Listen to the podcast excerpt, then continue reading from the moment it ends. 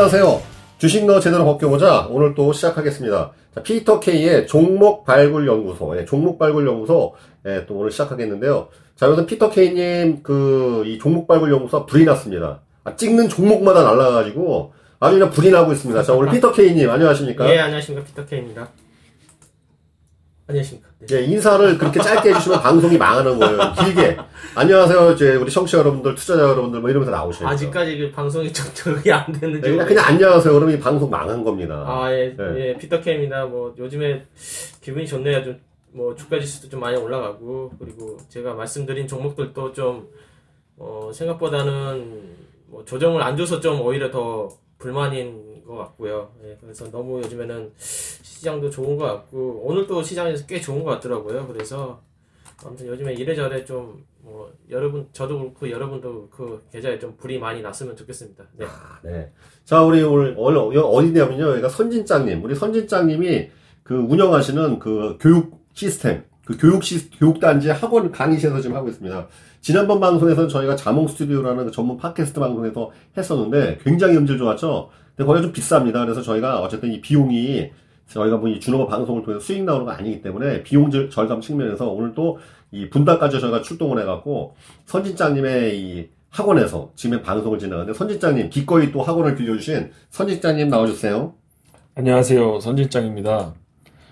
오늘 제가 일하는 학원에서 방송하고 있는데 이렇게 좀 일하는 데서 하니까 좀 친숙하고 좋습니다. 그리고 황사 때문에 지금 공기가 너무 안 좋아서 저희 집에 애 셋인데 집에만 있으니까 너무 힘들어요. 그래서 다들 애 있는 집들은 뭐 이런 걱정하실 것 같은데 저기 애 돌보면서 저기 피터K 종목발굴연구소 이어폰 끼고 애 봐주시고 많이 청취하여 주십시오. 감사합니다. 네. 자, 또 오늘이 또 역사적인 날이죠. 내일 또 이 대선을 앞두고 있습니다. 저희가 지금 월요일 날 5월 8일 어버이날, 이 월요일날 지금 이 분당에 내려와서 지금 방송 중인데요.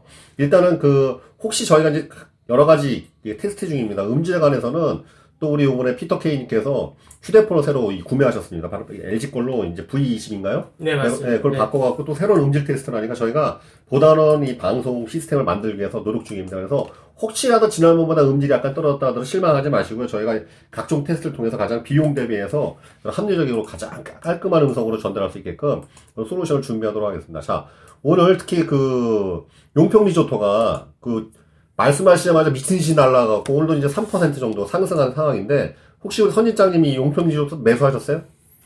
아, 저는 용평 리조트는 조금 뒤에 지금 이제 주력하고 있는 종목이 있어요. 집중 매수하고 있는 종목이. 네. 그래서 그거 방송에서 얘기해도 되면은 얘기를 하고. 네. 그래서 그거를 집중하고 있고. 왜요? 무슨 이상한 잡주나 무슨 작전주 세력주 같은 건가? 그거는 아닙니다. 그건 네. 아니고. 네. 얘기를 할까요? 아니, 그거는 이제 혹시 두 분이 협의를 하세요. 네. 그래서 아무튼 근데 이러고 얘기 안 하면 안 되는 거 아닌가?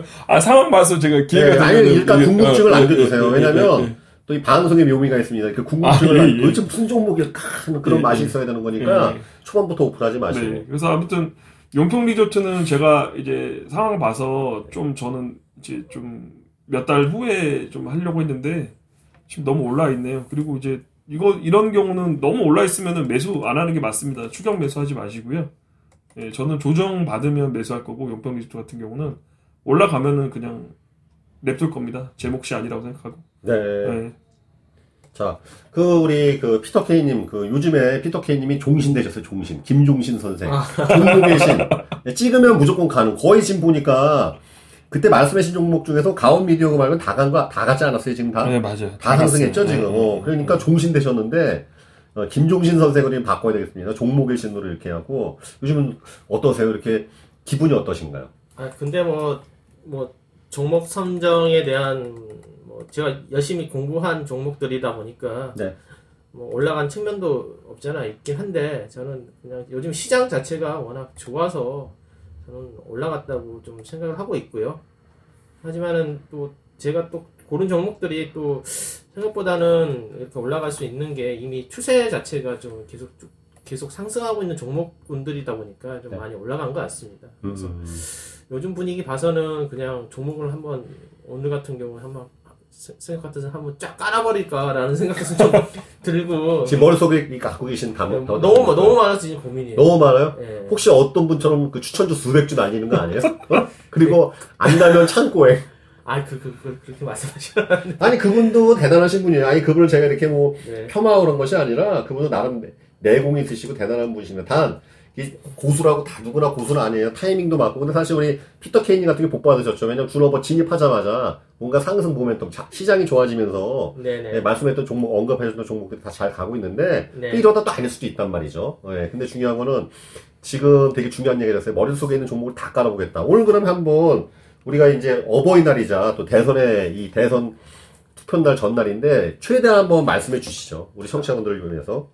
우선은 원래 오늘 한 세 종목보다 한 세 개 정도 섹터를 가지고 좀 얘기를 하고 그거에 따른 종목을 좀 말씀을 드리려고 했었는데 한 종목은 오늘 바로 날아가 버려가지고 또 그 종목이 뭔가요? CJ입니다. CJ요. 예. 오 CJ요. 오늘 한 5.5% 정도 뭐 시작하자마자 장중에는 꽤 많이 올랐었더라고요. 그러니까 네. 그래서 이 종목을 좀 얘기를 하려고 했는데 네. 이게 시작하자마자 오늘 리포트가 좀 나오면서 아마 야 오늘 딱 20만 원이네요. 네네. 왜 CJ를 생각하셨던 이유가 있을 것일 거 아니에요. 사실 되게 무거운 종목이었는데. 네네. 우선은 시장 자체가 현재 이제 내일이면 대선 일자고 네. 투표일이고 바로 네. 이제 모레부터 새로운 대통령이 이제 취임을 해서 국정 운영을 할 건데.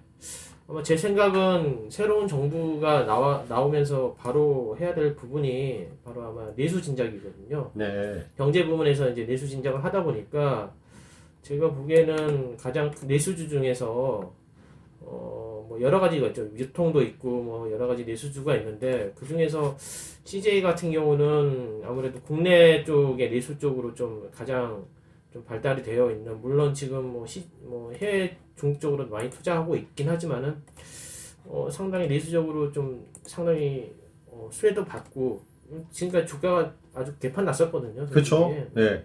근데 아마 그런 여러 가지 측면에서 오너 리스크 부분. 네. 그러니까 CJ가 어떻게 보면은 기존 박근혜 정부에게 있어서 가장 핍박받았던 예, 그룹이었지 않습니까? 네. 예, 뭐 이민경 부회장도 뭐 미국으로 쫓겨나고 근데 이제 또 그가 맞물려서 중국 쪽 사업 쪽에서도 중국이랑 좀 사이가 안 좋아지다 보니까 여러 가지 측면에 있어서 주가가 많이 하락을 했었어요. 근데 최근에 들어서 이제 좀 뭐 새 정부가 들어서면 아무래도 핍박받던 그룹들이 오히려 좀 반등이 나오는 측면도 있고. 야, 이거 CJN 들고 계신 분 거의 없었을 것 같아요. 왜냐면 지난 3년 동안, 2년 반 동안에 30만원까지 갔던 게. 네. 반토막 나왔는데. 근데 이런 종목 반토막 나면 되게 못 버팁니다, 되게. 네, 아주 네. 큰 금액 들어가신 건 아닌 이상은 되게 손절하신 건데, CJ라는 종목 자체가 또 이 CJ 전체 그룹 계열에서 대장주 역할을 하는데, 이런 종목 원래 가기가 힘들잖아요. 기관이 사지 않는 한. 그렇죠. 그래서 저는 원래 이 종목을 한 몇 달 전에부터 좀 유심히 보고 있었어요. 아, 그러셨어요? 이제 제 연구소, 말이 연구소긴 한데, 제 이제 개인적으로 운영하는 그쪽에도 CJ에 대해서 좀 좋게 써놨고, 이렇게 했는데, 드디어 가긴 가더라고요. 그래서 오늘은 좀 CJ를 얘기를 해야겠다라고 좀 생각하고 있었는데, 이미 상승을 했고, 아마 주가 상승에 오늘 리포트가 좀 나온 게 있는데 저도 투자 아이디어 중에 하나가 이 CJ의 자회사 중에 CJ 올리브 네트웍스라고 있어요. 예, 그 CJ 올리브 네트웍스가 어떻게 보면은 이제 CJ 그룹의 경영 승계를 위한 하나의 이제 디딤돌 역할을 하는 그런 회사인데 아마 아들이 요 CJ 올리브 자식들이죠. 그 올리브 네트웍스에 대한 지분을 많이 가지고 있고. CJ 올리브 네트웍스 같은 경우는 이제 원래는 CJ 그룹 내에서 그 정보통신, 그러니까 뭐 내부적인 그런 수주 뭐 시스템 같은 거 있지 않습니까? 네. 그런 것만 하고 있다가 올리브를 붙인 게 올리브영을 얘네들이 또 유통을 하고 있어요. 그 올리브영 아시다시피 뭐 여성분들이 좋아하는 그런 매장을 운영을 하고 있는데 그런 것도 사업을 주면서 기업 가치를 늘리면서 현재 이재현 이제 회장이 건강 상태가 안 좋다 보니까 최근에 출소를 했는데, 아무튼 여러 가지 좀 이슈가 있었고, 그리고 올리브 네트웍스도 아마 제가 보기에는 차기 정부 되고 나서는 분명히 상장을 할 거고, 우리 이재현 부회장이 좀 건강 상태가 안 좋다 보니까 이런 경영권 승계 자체도 좀 빨리 해야 될 필요성도 있어서 아마 오늘 리포트상에는 그런 게 좀 이슈화 돼서 좀 급등을 했지 않았나 뭐 싶고, 좀 기본적으로 뭐 그걸 떠나서 경영권 승계를 떠나서 주가도 많이 내린 상태였고, 어느 정도 하방을 지지한 상태에서 차기 정부가 들어선과 동시에 이제 중국 쪽도 풀릴 거고, 이제 중국 쪽하고는 관계도 풀릴 거 아닙니까? 네. 최근에 뭐 저기 중국 관련주 뭐 아모레알 지금 이게 되게 급반등을 하고 있는데, 아마 차기 정부에 대한 기대감이 좀 많이 반영돼서 그런데, 그 중에서 이제 대형주로 보면은 뭐 코스피가 아니니까 대형주로 보면 CJ를 제가 추천하고 싶었어요. 말이 좀 그랬는데, 근데 이미 급등을 해서 오늘 요거는 좀 패스하는 걸로 하겠습니다. 일단 급등하고 추민하는 건 좀 부담스러우니까 일단 지켜보셨다가, 예, 또 한 18만원 정도, 18만원, 19만원 저 정도로 올 때 기다렸다가 19만원 정도까지는 예. 제가 보기에는 하셔도 워낙 예. 좋은 회사다 보니까 예. 네, 그럴 것 같습니다. 그 평소에 이제 저랑 말씀하실 때 이제 방송에서는 언급 안 됐는데 CJ 많이 말씀하셨고, 네. 그 다음에 뭐 이제 사마콘덴서나, 그 다음에 뭐였죠 피터 K님 한 종목이, 아 서울 반도체. 서울 반도체, 아. 사마콘덴서, CJ 이런 거 이제 저한테 많이 말씀하셨는데, 서울 반도체 진짜 아주 최악인데. 네, 많이 올랐죠. 많이 올라갔나요? 이거 예. 들고 있다가 저 지쳐갖고 옛날에 날렸는데. 지금 서울 반도체 피터 K님이 저한테 얘기했을 때가 한 16,000원대 정도 됐어요. 아니 이거 올라갔네 이거. 예, 그러니까 이게 지금 야. 저희가 이제 수시로 피터 K님이랑 저랑 수시로 하루에 한 두세 번씩 통화를 하다 보니까. 종목이 굉장히 많이 나와요. 근데 이거 한 15,000원, 16,000원대에서 한 2년 거의 횡보하다가 지쳐서 나가 떨어지니까 올라가네. 최근에 이제 피터 K님이 저한테 말씀해 주신 게 CJ, 서울 반도체, 사마콘덴서 이렇게 말씀하셨는데 네. 다 많이 올랐고, 저는 사지는 못했어요. 제가 워낙 테라를 많이 들고 있어갖고 저도 못 돈이 샀습니다. 없어갖고 저도 못 샀습니다. 일단은 그 오늘 이렇게 갈 종목들 천천히 얘기해 주시고, 아까 이제 저하고 이제 우리 피터 K님하고 같이 오면서 그 종목하고 언급해 주시고, 주노버스에 있는 청취자분들, 그 다음에 투자자 여러분들이 지난 2년 동안 매수하신 종목 중에서 이 종목만에 많이 사셨을 거예요. 바로 서부T&D, 서부 트럭 터미널 그 종목인데, 용산 관련 무슨 뭐 면세점이랄지 호텔 관련 개발 사업 이런 여러 가지, 그다음 자산주죠. 여기 땅을 많이 갖고 있는 기업이라서 이 서부 T&D에 이 물려 있거나 이 매수하시고 들고 계신 분들이 상당히 많은 걸로 알고 있습니다. 우리 피터 K님이 이 서부 T&D에 대해서는 머리에서 발끝까지 제가 다 안다라고 막 말씀해 주셨는데, 서부 T&D 좀 언급해 주시면 감사하겠습니다. 뭐 기본적으로 제가 카페 카페에 들어가 보니까 이 종목을 좀 들고 있으신 분도 꽤 되시는 것 같아요. 꽤 돼요. 예. 그리고 개인적으로 저도 한 1년 반 정도 이제 뭐 어떻게 보면 물려서 이제 가지고 있는 종목이기도 합니다. 예, 뭐 어지간해서는 제가 뭐 물린 종목들은 중간중간 이제 비중 축소를 하면서 차내는데, 참 이 종목은 제가 거의 몇 달 동안 공부를 했었던 종목이라서 좀 애증의 종목이다 보니까. 지난 지금 서부T&D 매수 한 얼마 들고 계시는 거예요? 얼마쯤 기간이? 저요? 예. 저는 2015년도 만 2년이 좀 안 되네요. 예, 15년도 9월달부터 좀 매수를 했었다가, 예, 지금 물려있는 상태. 저는 2만 한 300원 정도, 400원 정도에 매수를 했었고, 지금은 아예 보지도 않으려고 저쪽에 처박아 놨어요. 저도. 여기 또 창고에 처박으시고, 예, 창고.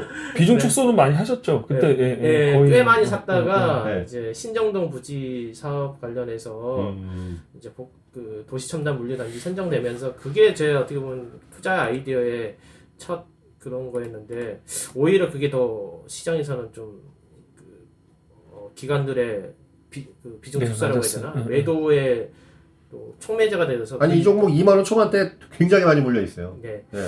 그래서 제가 공부를 많이 사기 전에 공부 많이 해봤고, 네. 그리고 팔고 나서도 계속 추적을 해봤는데, 꼼꼼히 따져보니까, 우선 회사의 리스크가 조금 많이 좀 올라간 것 같아요. 그래서 아마 주가도 좀 떨어진 것 같고. 어떤 부분에 대해서 그렇습니까? 재무적으로 조금 많이 쪼달리게 되지, 쪼달리고 해야 되는데, 하여튼 좀 약간 좀. 그러니까 유보금이 많이 쭈그러들었어요.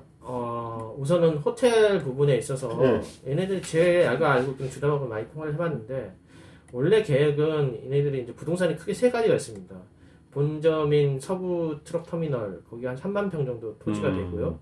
그리고 지금은 이제 운영을 하고 있지만은 그 인천 연수구에 있는 스퀘어원 쇼핑몰 그리고 세 번째가 이제 현재 뭐 준공을 앞두고 있는 용산에 있는 호텔 그렇게 세 가지인데 얘네들 계획은 뭐 이제 연수구 쪽에서 발생을 하는 쇼핑몰 쪽에서 발생을 하는 캐시로 돈으로 용산 호텔을 이렇게 호텔에 들어가는 공사비나 아니면은 공사비 정도도 안 돼요. 차입금 대출금에 대한 이자를 내고 있고 이제 그거 끝나고 나서 용산이 호텔과 준공인가 된 동시에 거기서 나오는 이제 수익금 가지고 아마 이제 신정동 쪽에 투입을 하려고 했었던 것 같아요. 차입금이랄지 그런 거를. 근데 현재 지금 상황에서는 호텔 부분이 상당히 이제 뭐 거의 준공을 앞두고 있긴 하지만은 그 공실률 자체가 막 꽤 많이 올라갈 것 같아요. 현재 상황에서는 초기에는 그래서 아무래도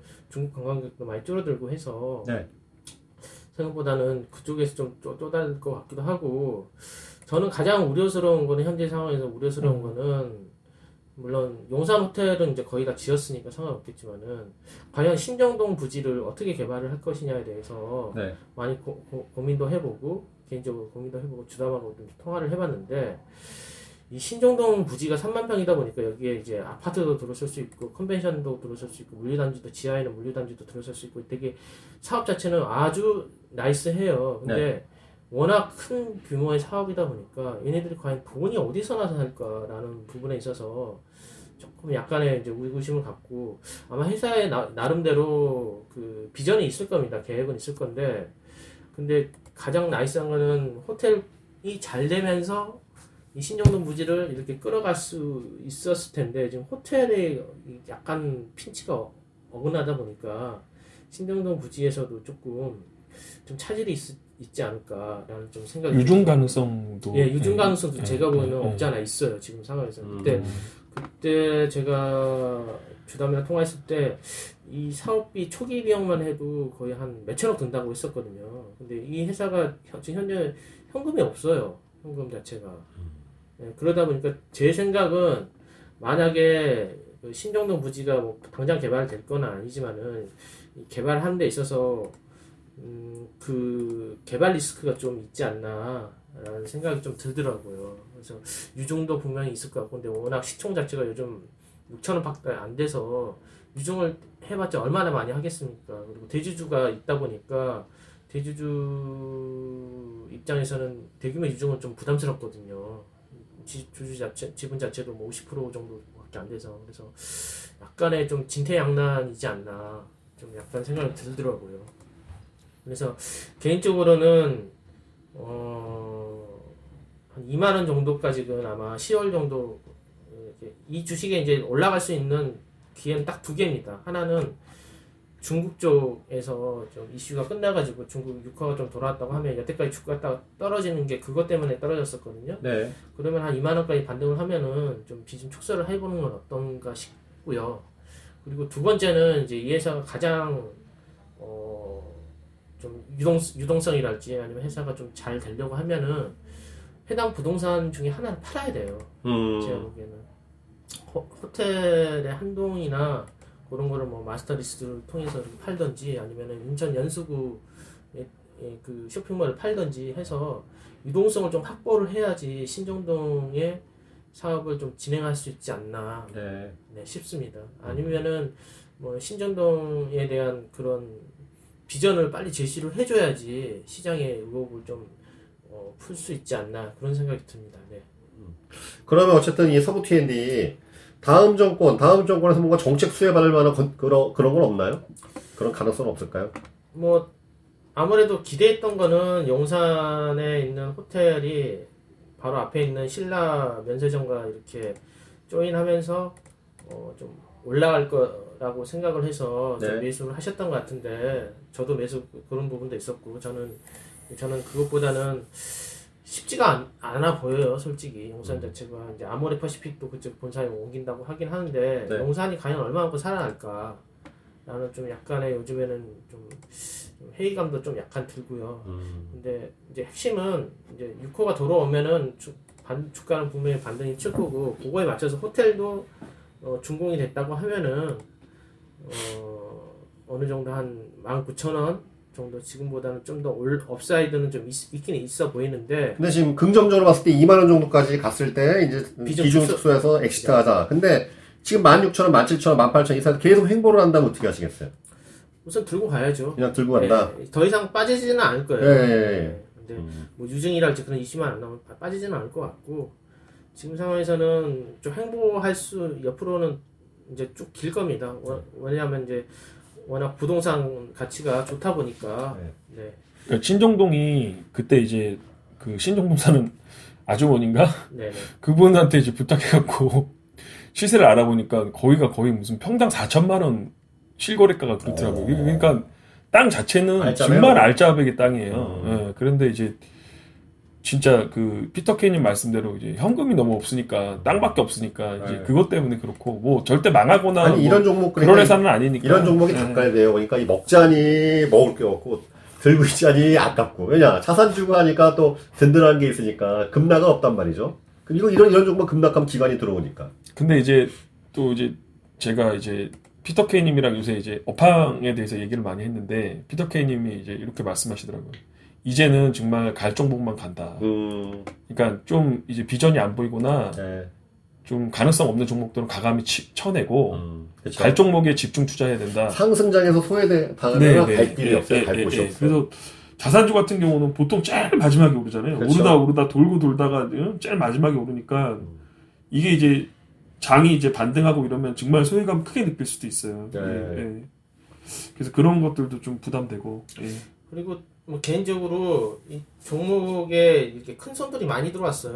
뭐 유리치 자산운용인가 거기 자문사인가 거기도 들어왔고 국민연금도 많이 들어왔는데 얘네들의 특징은 뭔가 이렇게 이벤트 좀 우리 개인적으로는 좀 호재라고 생각했던 뭐 예를 들면 이번에 이제 한 10월달에 오픈되는 호텔이랄지 그런 게 오픈된다고 올라가면 얘네들은 꼭 던지더라고요. 항상 보면은. 그래서 주가 상승 측면에 있어서도 제가 보기에는 한 2만원 정도 되면은 좀 워낙 무거운 회사다 보니까 우선 나왔다가 다시 들어가는 한이 있더라도 그 정도 선에서는 좀 비중 축소하는 게 어떻게 보면 제가 이 종목에 저도 이 종목 들어갔지만 저는 그렇게 좀 계획을 짜고 있고 네. 별명을 지어줬어요.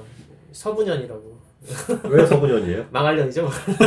네, 이건 여성 비하 이런 거라고 저희 방송이 그래도 이제 서부 넘이죠. 네. 왜냐하면 저는 애인같이 생각합니다. 제가 주식 초보 탈출 작전에서 약간 제가 무슨 여성분을 비하했던 내용 약간 했더니 게시판에 와서 몰빵님 뭐 죽여 살려 했는데 저희 방송이 그래도 이제는 몇천 명 많이 들을 땐 2만 명, 3만 명 듣는 방송이라서 그런 특정 성을 비하하는 거는 큰일 나요. 남자니까 연이고 여자면 놈인데 피터 K님이 남자니까 연이. 아 저는 이 정보를 되게 애인처럼 생각을 했었거든요. 근데 저를 배신을 때리니까. 제가 알죠. 여기 가서. 종목 발굴 연구소라서 종발련이라고 안 들잖아요, 지금. 괜히 혹시라도 또. 이걸 여성 비하적인 걸 들으실까봐 종발련이라고 하고 싶지만 종목 발굴 연구소. 항상 또 우리 피터 K님께서도 항상 순화하셔야 됩니다. 편집해 주십시오. 아니, 편집 없습니다. 저희 방송은 NG도 없고 편집도 없고 그냥 한 번에 합니다, 그냥. 아, 그러니까 거기 이제 서부T&D 용산 호텔 가서 사진도 계속 찍으시고 그러셨어요. 아, 이거 얼마나 애증의 종목이네, 애증의 종목. 저뭐 욕을 하긴 했지만은 그냥 헤어진 애인 같은 아직 헤어지진 않았잖아요. 그쵸. 아직 같이 살고 있잖아요. 같이 살고 있잖아. 아 비중은 너무 적으니까 이거. 아니 그럼 뭐... 같이 사는 거지 뭐 완전 털지 않았어요. 방 한 칸 주고 같이 사는 건가요? 그럼요. 네, 뭐 아무튼 그렇습니다. 그래서, 일단 서부T에 대한 전략을 이제 정리해드리면은 앞으로 이제 그 6호랄지 사드 정국이 좀 완화되고 난 다음에. 호텔 쪽에 매출이 이제 기대 상승 심리를 해갖고, 상승 심리에 대한 기대치로 인해서 한 2만원 정도 간다고 했을 때 비중을 축소하고, 엑시트하는 전략을 구사하되, 급등이랄지, 이 급상승에 대해서는 가능성이 보이지 않으니까, 신중하게 접근하시는 게 좋겠네요. 그 다음, 섣불리 이건 또 이 종목 자체가 손절하기도 좀 아깝고, 왜냐면 하방으로서 하반 경직성이 있습니다. 그래서 급락은 없지만 들고 있는다고 큰 메리트가 없는, 특히 지금과 같은 큰 상승 장세에서 소외받을 수 있는 대표적인 종목일 수도 있으니까 지금 혹시 이 종목 많이 들고 계신 분들은 신중하게 고민하시길 바라겠습니다. 자, 우리 그럼 피터 K님 이제 서부T&D는 넘어갔고 이제 다른 것 좀 이제 준비하셨던, 드디어 이제 우리가 에피타이전 끝났고 이제 본 밥상 들어가겠습니다. 두두두둥 두루룽. 네. 우선 이제 전반적인 시장 자체가 좋아지다 보니까 저는 증권주도 좀 눈여겨봐야지 않나 싶습니다. 지금 주가지수는 어떻게 보면은 오늘 보니까 지금 현재 실시간으로 2255거든요. 이거는 우리 주식 역사상 가장 최고점인데도 불구하고 상대적으로 증권주 자체는 좀 많이 크게 오른 것 같지는 않아요. 네네 맞습니다. 네. 시장 자체가 계속 지속적인 상승이 된다는 전제하에 있어서는 증권주도 분명히 이제 순환매 장이 돌아서면은 마냥 삼성전자나 하이닉스 그런 게 올라갈 수는 없어요. 그리고 어떻게 보면은 이때 이후부터는 제가 제 예상인데, 만약에 지수가 신정부 들어서고 나서 간다고 하면은 순환매 장세가 나타난다면 증권주는 분명히 올라갈 겁니다. 왜냐면은 지수 자체가 2300가고 2400 들어가면 그때부터는 이제 펀드 물량이 다 말소가 되면서 펀드에 오히려 자금이 유치가 될 수도 있고, 네. 저번 시간에도 말씀드렸다시피 부동산 쪽으로 자금이 흘러간다기보다 이쪽으로 들어올 가능성이 높기 때문에, 왜냐하면 금리 인상이 올라가면은 물론 주식 시장도 자체도 안 좋지만은 향후적으로 한국은행에서 금리가 인상이 되면은 부동산 시장 자체가 좀 네. 타격이 있어요. 뭐 차입 보통 뭐 레버리지 투자하는 사실은 부동산 투자 입장에서 좀 하다 보니까 오히려 증시적으로 좀 더 좋아지고 또 그러다 보니까 그러면은 이제 그 증권주들도 좀 올라가지 않을까. 그리고 아니 근데 증권주 지금 제가 보니까 그냥 안 올라간 건 아니에요. 많이 올라갔다. 삼성증권도 지금 3만 원 정도에서 바닥 찍고서 3만 5천 원이고, 미래세대도 6천 원, 7천 원에서 바닥 찍고서 지금 9천 원대까지 올라왔고, NH투자증권도 지금 꽤 올라왔어요. 8,000원에서 13,000원. 대신증권도 그렇고 키움증권도 그렇고 슬그머니 바닥 조정, 이 바닥을 다지고 네. 우상향하는 모습을 보여주지만 아직 미약하죠, 사실 되게. 예. 네. 그래서 지수 자체가 쭉 올라간다고 하면은 제가 보기에는 대형주 위주의 기관들이 매수할 만한 종목들, 뭐 삼성증권이랄지 네. 뭐 지금 많이 올랐긴 했지만 NH 투자증권이 가장 대장주인 것 같더라고요. 거의 뭐 1000만 주 이상 담았더라고요, 작년부터. 네. 저는 개인적으로는 삼성증권도 괜찮다고 봐요. 그리고 뭐 스몰캡으로는 이미 언급해드린 KTB 투자증권 같은 경우 그냥 쭉 우선은 쭉 홀딩하시는 게 네. 가장 좋지 않나 싶습니다. 네. 네. 아니 그 잠깐 요거 여쭤봐 드릴게요. 네. KTB 투자증권 같은 경우에는 지금 언급하신 이유로 지금 그다음 10몇%, 12, 3% 올라갔는데 지금 3,500원 아닙니까? 네네. 이거 근데 이제 어쩌면 이제 그때 우리 피터 K님 언급해 주시고 난 다음에. 그 매수하신 분들이 있을 거란 말이죠. 단기 급등에 대해서 약간 부담감 느끼신 분도 있을 수가 있는데 KTB증권 같은 경우에는 앞으로 어느 정도 어떤 전략을 좀 우리가 가져야 되나요? 아니 10몇 프로밖에 안 오는데 어떻게 단기 급등이라고? 아니죠. 그러니까 지금 피터 K님 말씀하신 종목들 중에서는 그래도 가장 빨리 올라갔어요. 아, 네네. 네, 3,000원 정도에 말씀하시잖아요. 네, 3,000원 좀 얘기했어요. 2,900원대 약간 한번 조정 줬다가 갑자기 쭉 올라가고. 근데 이제 문제가 뭐냐면은 이제 이런 종목들 그 사실 좀 선수급 다 계신 분들은 이 정도에 휘둘리지가 않죠. 근데 이제 초보분이시거나 그런 분들 같은 경우에는 또 이 종목 자체가 3,000원이니까 약해 보이잖아요. 그러니까 이제 또 괜히 그 차익 실현에 대한 그런 부푼, 불안감 갖고 있을 수도 있단 말이죠. 저는 개인적으로 장기로 좀 가져가셔도 될 것 같아요. 최소한 올해 정도는. 왜냐하면은 네. 저번에도 말씀드렸다시피 이 회사가 실적이 계속 좋아질 거라고 저는 예상을 하고 있는 이유 중에 하나가 네. 저번 시간에도 말씀드렸다시피 그 대리고원 교보증권에서 대리고원 그 팀들이 네. 아주 열심히 활동을 하고 있거든요. 네, 일하는 거 지켜보고 계세요? CCTV로? 네네. 감시하고 계시는구나. 근데 네. 이 투자 업무라는 게 이게 이제 IB 업무 이제 증권 IB 업무라는 게 투자라는 게 투자 자산이 쌓이면 쌓일수록 이게 실적이 계속 올라가는 경향을 띠거든요. 금융사가 그렇죠. 예, 금융사가 네. 그래서 얘네들은 투자 자산 자체도 좀 키우고 있고, 그리고 이제 온 지 1년밖에 안 됐어요. 예, 그 팀들이 온 게. 그러면은 추후적으로 계속 투자 자산이 늘어나고, 그리고 그러다 보면 이익도 점점 늘어날 거고. 네. 고간에 이렇게 쌓아둔 게 이제 점점 쌓일 건데, 굳이 지금 저는 10몇 프로 올랐다고 해서 팔기보다는 좀 더 지켜보고, 그리고 투자한 자산에 대해서 뭐 어저께인가 뉴스에도 나온 것 같은데, 전진중공업 같은 경우에도 KTB 그 PE에서 투자를 하면서 엑시스 이제 조만간 할 것 같은데, 네. 이번 1분기 실적을 아마 나와봐야 알겠지만은 상당히 올해 좀 실적이 상당히 좋아질 거라 보기 때문에, 그리고 또 지수가 가면은 이런 소형주들은 그냥 뭐 단방에 가거든요. 네. 저는 이제 막 시장이라고 봅니다. 여태까지 박스권을 뭐 저는 차트를 뭐 좋아하지는 않지만은 지난 2016년 3월부터 지난 뭐 1년 동안 1번, 2번, 3번, 4번, 5번, 6번, 7번, 한 7번 정도 3,300원 정도죠. 그걸 못 들었었어요. 네. 근데 이번에 단방에 그냥 뚫어버리고 지금 가는 거 보면은 대주주가 사고 있고 굳이 여기에서 팔 필요가 있나라는 생각이 듭니다. 네. 아니 근데 저는 사실 KTB 투자증권 못 샀는데 제 주변 분이 좀 꽤 많이 샀거든요. 근데 꽤 많이라도 그렇게 큰 금액은 아닙니다. 근데 이제 추매를 하기엔 좀 급등이 들어가 있으니까 추매하기 좀 부담스러워서 그걸 여쭤봤거든요. 저는 뭐 3,300원 정도 혹시나 떨어지면은 네.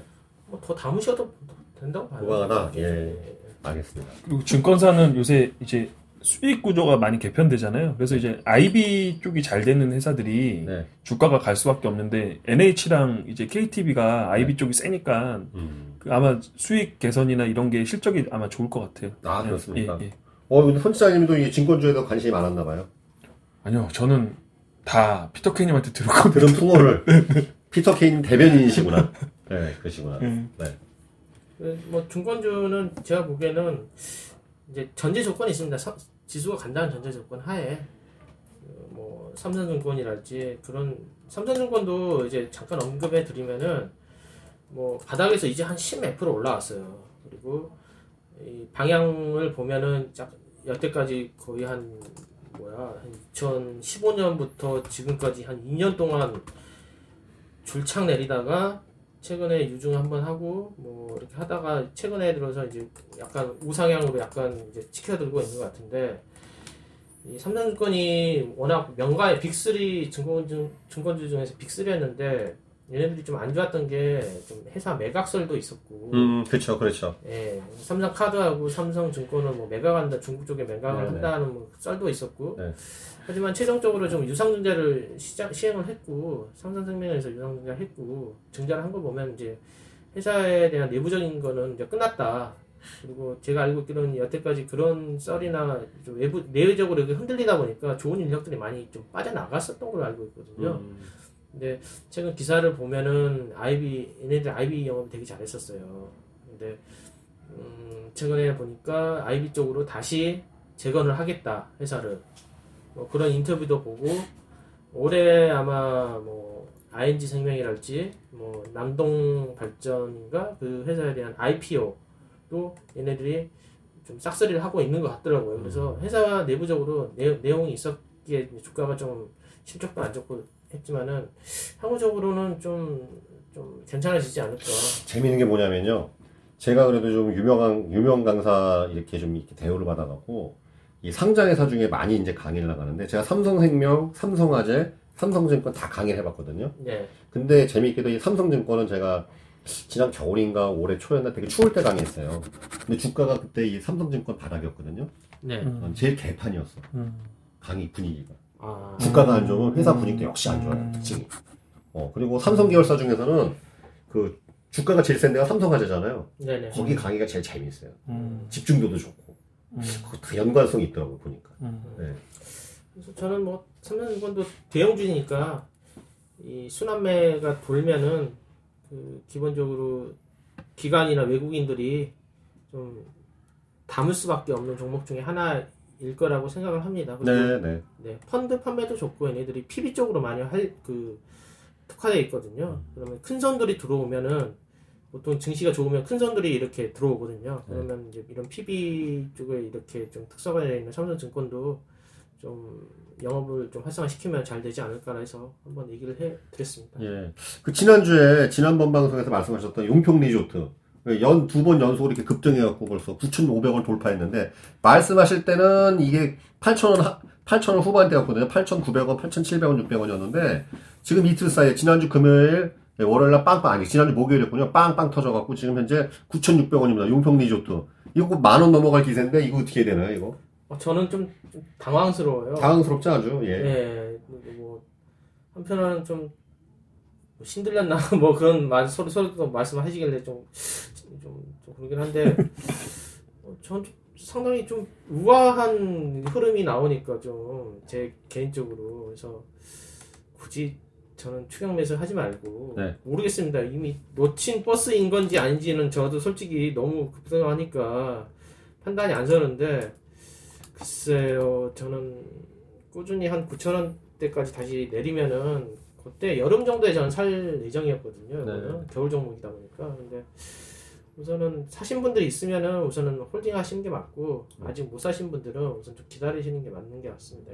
이게 뭐 엄청나게 급등이 바로바로 나오는 종목은 아니에요, 솔직히. 아니 그러니까 지금 공모 이후로 보시면은 2016년 뭐 봄 이후로 그때 이제 한 만 원대 찍고 난 이후로 계속 행보조정 받고 7,000원, 8,000원, 그러니까 8,000원대에서 계속 헤매던 종목이었는데 지금 연이 두 번 연속 이렇게 급등하고 있습니다. 근데 불 붙었을 때 괜히 쫓아가지 마시고 또 호흡을 좀 지켜보시면 좋겠습니다. 겨울은 아직 다가오지만 겨울은 멉니다. 아직 그 사이에 또 여러 가지 이슈가 있으니까 용평 리조트 흥분하지 마시고 추매 하시면 안 될 것 같습니다.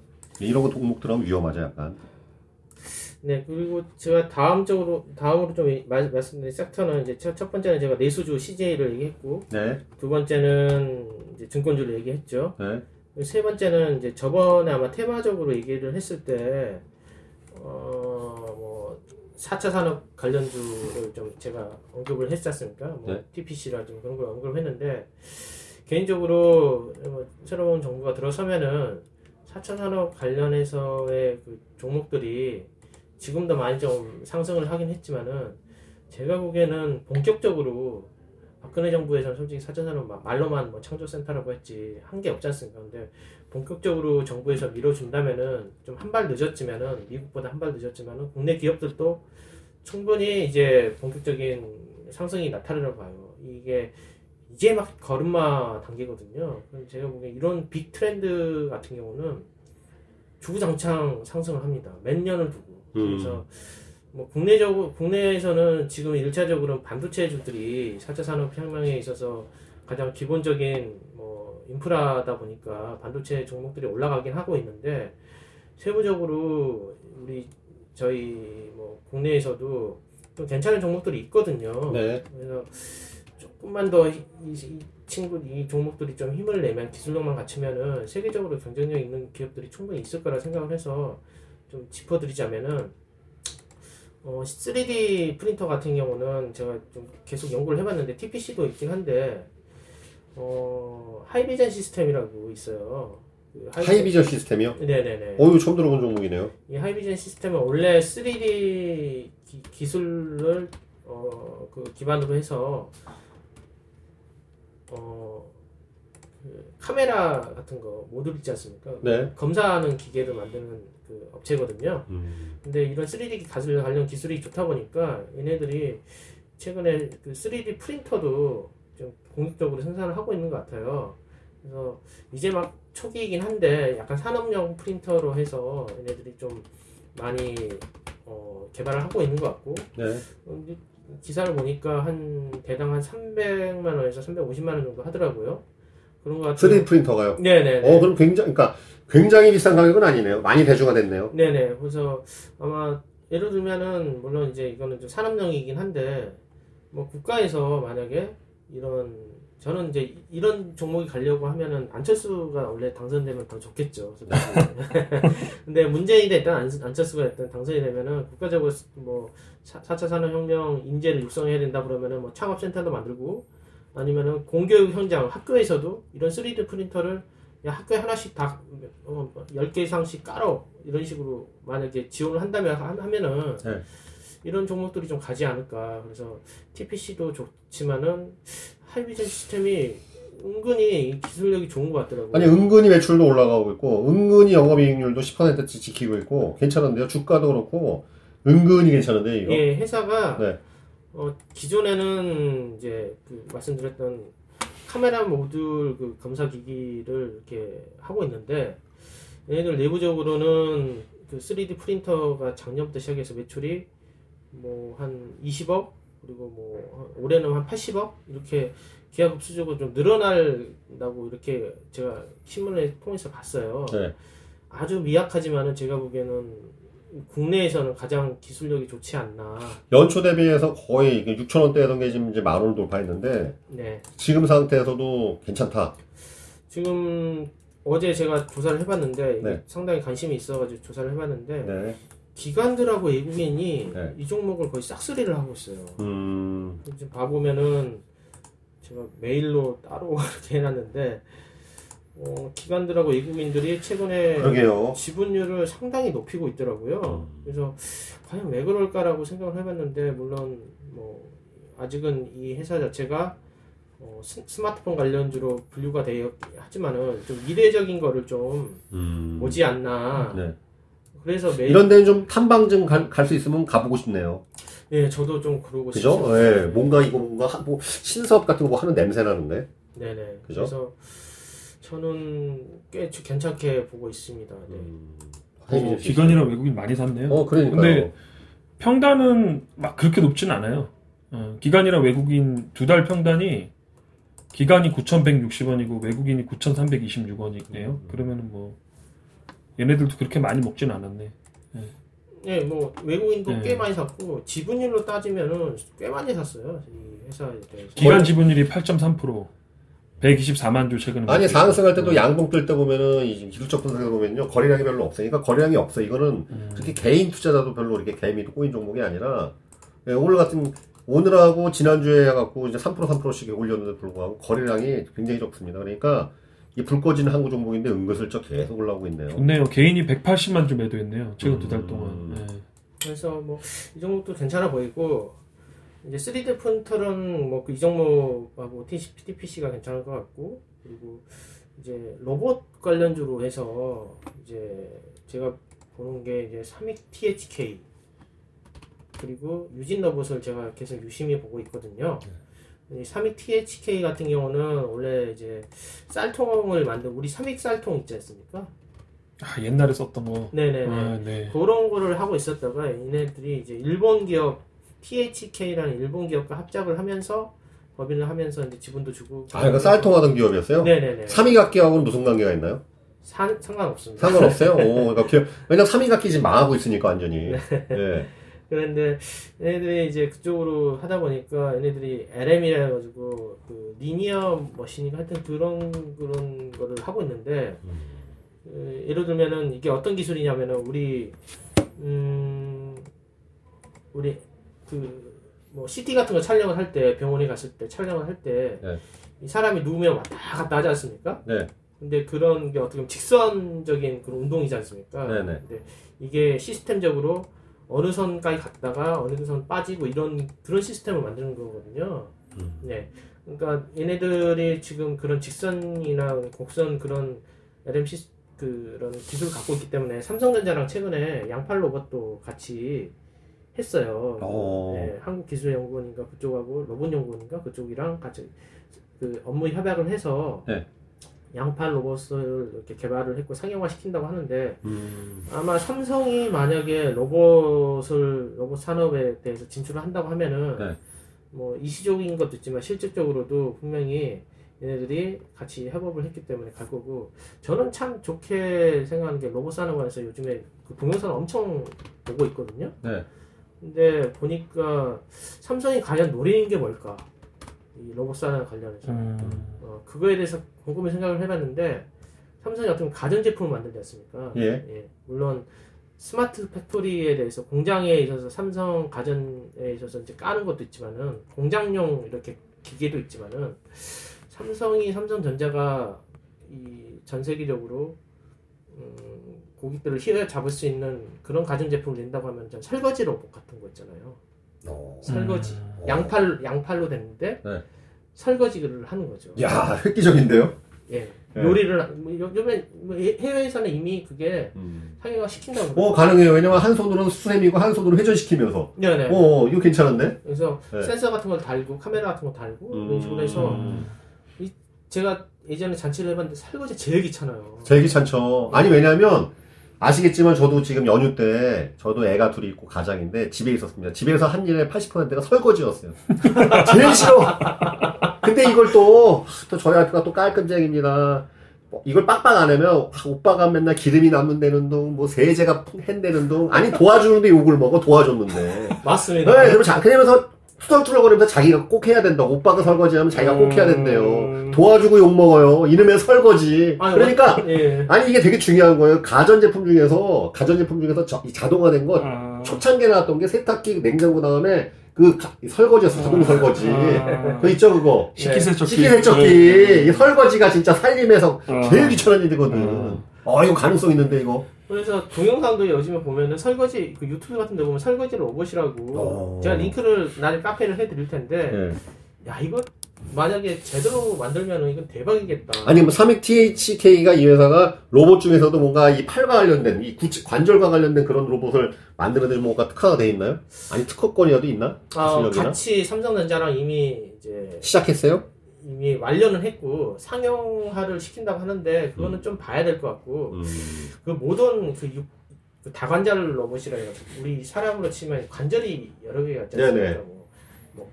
뭐 팔꿈치, 그 다음에 뭐 팔목 그리고 손가락 이렇게 움직이는데 네.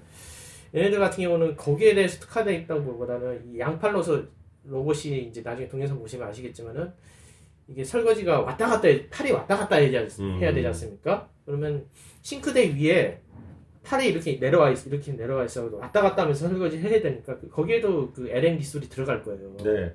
거기에 아마 이 기술 좀 들어가서 이 회사 같이 협업을 했지 않았나 싶긴 하고 이건 아주 먼 미래입니다 이거는. 근데 저는 상상력의 날개를 펼쳐보자면은 삼성전자가 만약에 이거를 제대로 구현을 해서 설거지 로봇 하나만 발명을 해도 중국 시장 일단 국내 시장은 거의 국내 시장뿐만 아니라 동양권 네. 아니면 전 세계나 설거지는 뭐 네 맞습니다. 그러니까요. 야 그래서 저는 그냥 상상의 나라를 펼쳐보니까 그런 게 가능하지 않아요. 아니 이게 왜냐하면 이 로봇 중에서 가장 대중성 있는 게 가전. 집안 청소, 그러니까 로봇 진공 청소기니 이 집안일에 관계된 것들이 특히 여성 일손에 관계된 것들이 대중성이 있거든요. 그 다음에 아시겠지만 소비의 주체는 남자보다는 여자입니다. 여자분들이 사실은 여자분들이 항상 육아랄지 모든 부분에 손을 많이 대니까 돈 쓰는 것들에 대해서 가장 우선권을 갖고 있는 게 많으니까요. 특히 네, 예. 그래서 뭐 설거지 로봇 같은 경우는 가격이 한 150만 한다고 하더라도 네. 저 같으면 살 것 같아요. 사죠. 왜냐하면 가스불 냄새 맡, 가스 냄새 맡으면 암 걸린다고 그래갖고 인덕션 난리 나고 했으니까. 인덕션 뭐 200만원 막 해도 잘 팔렸습니다. 그뿐만 아니라 제가 또 느낀 게 뭐였냐면은 그 저희 집에 그 진공청소기 있잖아요. 네네. 그거 유선이에요, 무선이에요? 무선이요. 그러니까 난 유선을 우리가 집에 썼는데 이게 유선 썼거든요. 근데 어느 날은 그게 2년 전이었어요. 오빠, 우리 무선으로 바꾸자는 거야.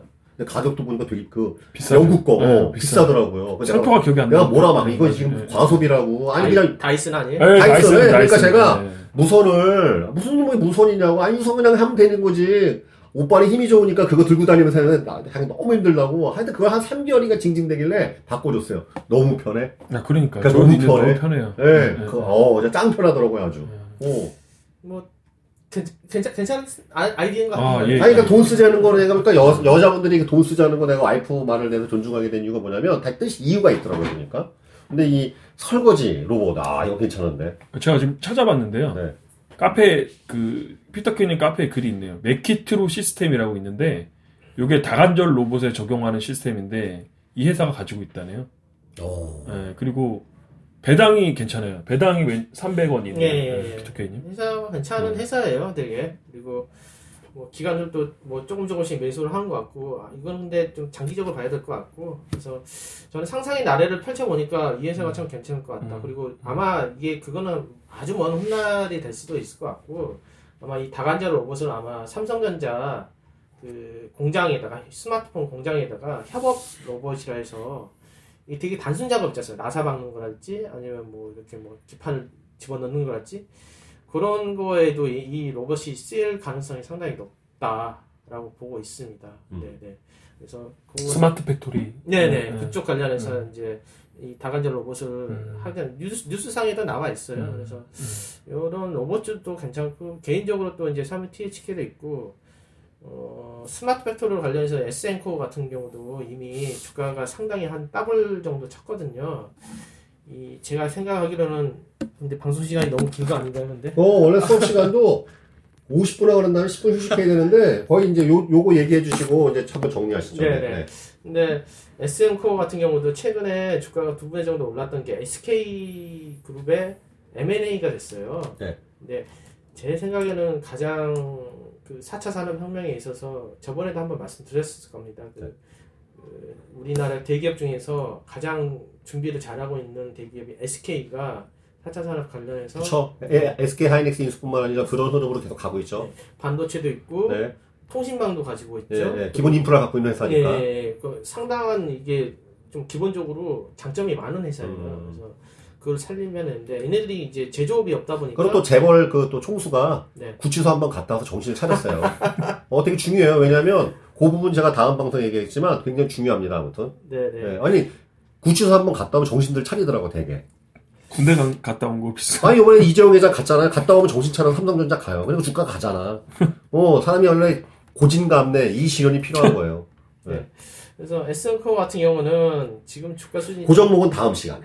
그러실까요? 네네네. 그러니까 일단, 삼익THK 좀 마무리해 주시고, 이제 방송, 요 방송 정리하도록 하겠습니다. 그래서 삼익THK 같은 경우도 주가가 좀 횡보를 몇 년 동안 하다가 이렇게 하긴 했는데, 제가 보기에는 장기적으로 보면은 나쁘진 않아요. 이것도 회사 자체가 우상향으로 쭉 가고 있고 회사 자체가 기술력도 이미 삼성이랑 할 정도면은 검증되어 있고 하다 보니까 아주 장기적으로 로봇 관련주를 편입시켜야 된다고 하면은 이 종목 괜찮습니다. 네. 자, 오늘 피터 K 님께서 오늘 다양한 종목을 맛보여 주셨네요. 그래서 지난번 방송에 이어서 또 오늘 그 서부T&D 뿐만 아니라 이제 새롭게 삼익THK, 하이비전 시스템 등등 등을 말씀해 주셨는데요. 일단은 저희 이제 일부 시간 이렇게 마무리 짓도록 하겠습니다. 오늘 우리 선진장님, 분당의 서현동에 있는 선진장님의 이 학원에서 강의를 하고 있습니다. 선장님 또 마무리 멘트 하나 부탁드리겠습니다. 네. 제가 이제 어제 피터 K 님이랑 앞으로 향후 주도주로 갈 게 무엇인가 이 얘기를 잠깐 나눴거든요. 그래서 그때 피터 K 님이 저한테 말씀하셨던 게 이제 IT 중에서 안 오른 IT를 보자. 이제 IT가 이제 거의 다 올랐거든요. 그런데 이제 그 중에서 안 오른 IT 그거를 지금 찾고 있고요. 그 다음에 증권주, 그 다음에 4차 혁명에 관련된 주 이렇게 말씀하셨거든요. 그래서 2부에는 아마 이걸로 이어질 것 같습니다. 2부 기대해 주십시오. 네. 자, 피터 K의 종목 발굴 연구소 이 시간을 마치겠고요. 바로 이제 2부 시간 진행하도록 하겠습니다. 감사합니다.